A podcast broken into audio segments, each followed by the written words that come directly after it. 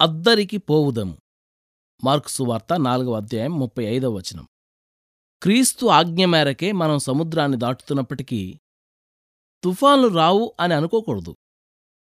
ఆ శిష్యులు క్రీస్తు ఆజ్ఞాపిస్తేనే అద్దరికి పోవడానికి సమగట్టారు మహాప్రచండమైన తుఫాను వాళ్ళను చుట్టుముట్టి దాదాపు నావ బోల్తా కొట్టే వరకు వచ్చింది.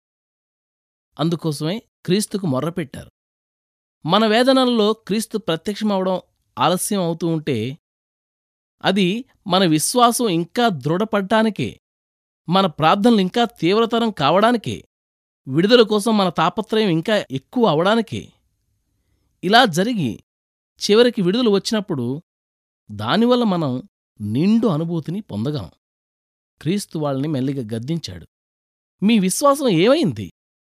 తుఫాను చెలరేగే వేళలో జయజయధ్వానాలను ఎందుకు చేయరు మీరు?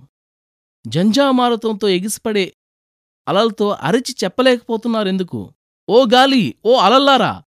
మీరు మాకేమీ హాని చేయలేరు. క్రీస్తు మా పడవలో ఉన్నాడని ఎందుకు చెప్పలేకపోతున్నారు?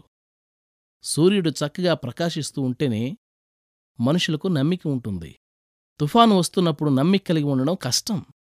నింగిని నేలని ఏకం చేసే పెనుతుఫాను చెలరేగినప్పుడే మన విశ్వాసం ఏపాటిది అన్న పరీక్ష వస్తుంది.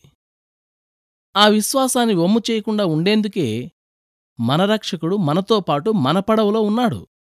మీరు ప్రభువులో స్థిరులై ఆయన శక్తిని పొంది బలవంతులై ఉండగోరితే ఎప్పుడో ఒక తుఫాను వేళలోనే ఆ బలాన్ని మీకాయనిస్తాడు నా నావలో క్రీస్తు ఉంటే పరిహసిస్తాను గాలివానను.